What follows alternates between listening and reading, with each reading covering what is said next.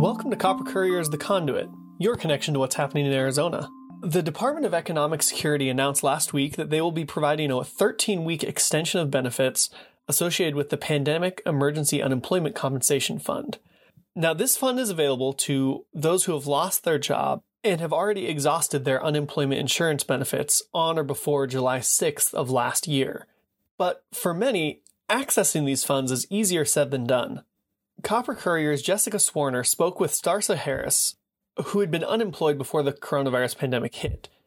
She said her experience navigating through DES's unemployment system has been its own full time job. Hi, Jessica. Hey. This is Starcia Home. I'm so sorry. I'm trying to get my fire stick to work. I completely forgot. And so is this basically about the DES process for people, anybody getting their money or what? Yeah, it's specifically about the extension system, how other states were a lot faster to implement this, and kind of why Arizona took so uh-huh. long, and how, even though it's open now, there are still a lot of problems that people are having. Can you kind of walk me through when you started applying and how long it took? I know that it took a long time for DES to put the system in place for the unemployment extension.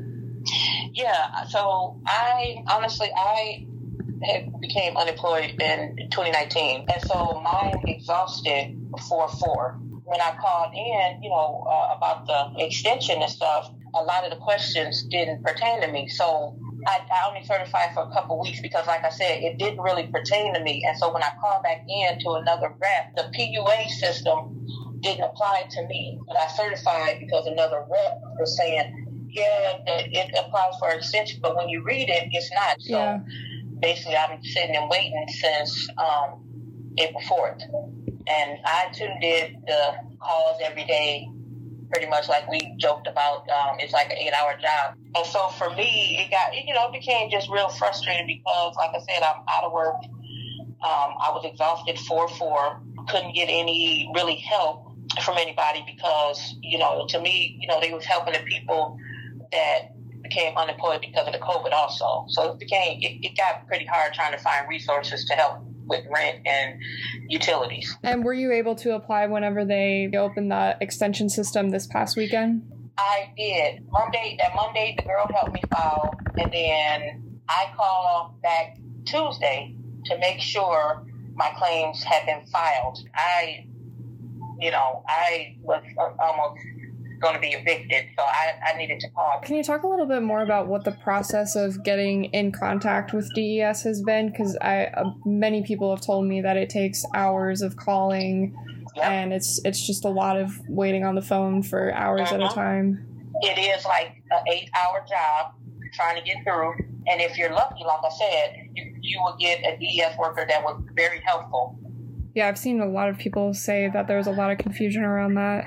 Mm-hmm, mm-hmm. It Um, is. It's a lot of confusion, and you know, DES workers are saying you can't, you know, uh, apply for the PUA and get your extension. Well, you guys should have been telling us the people that needed extensions not to file PUA. This is why a lot of people is kind of in a little jam because they've been. Some people have been getting the PUA. I never got it. I got it.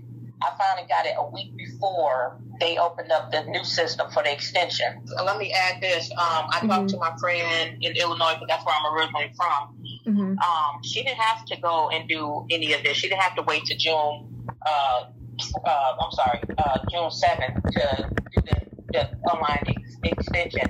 Illinois automatically um, uh, shifted over. I don't know what the word is, and she started getting her money like right away. She didn't have to do anything. I'm just like, are you serious? And she like, yeah, they. I didn't have to do anything. It automatically turned over for the extension. I really appreciate you taking the time to talk to me. I hope things get easier from here. Yeah, me too. Like I said, I'm just waiting to see if I'm gonna get my job back.